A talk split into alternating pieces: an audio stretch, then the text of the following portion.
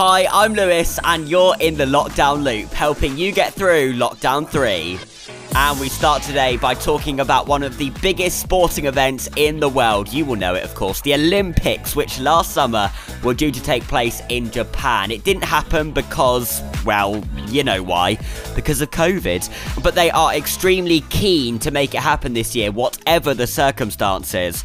According to the people in charge, Olympic athletes should be at the top of the list to receive a vaccination to save the games from cancellation. But over here, the British team are making it very clear that they won't prioritise themselves over elderly or vulnerable people.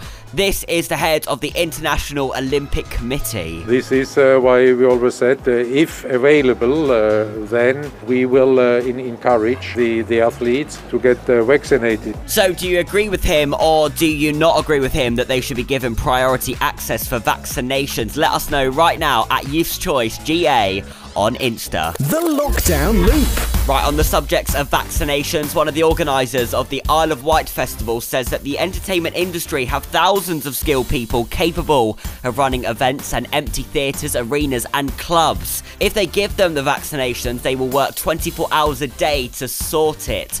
Now, I quite like the thought of people being vaccinated in local clubs with a remix of Evacuate the Dance Floor, but instead of Evacuate the Dance Floor, it definitely needs to be Vaccinate the Dance Floor. Do you get it? No? Not, not funny at all? The Lockdown Loop. So, if you're homeschooling at the moment, you probably are right now a little bit distracted by this podcast. Uh, but if you haven't got a phone or laptop for yourself, or you share a phone or laptop with a sibling, then I've got the perfect solution for how to get onto Zoom or Microsoft Teams another way. The same device that you normally hear this noise from, or in fact, this noise from.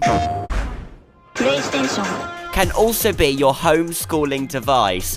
Phil from TeachBlend has created a helpful video to explain more, and the link to that can be found in the podcast description. That is it from the lockdown loop, and don't forget to follow us on the socials. Search for Youth's Choice GA.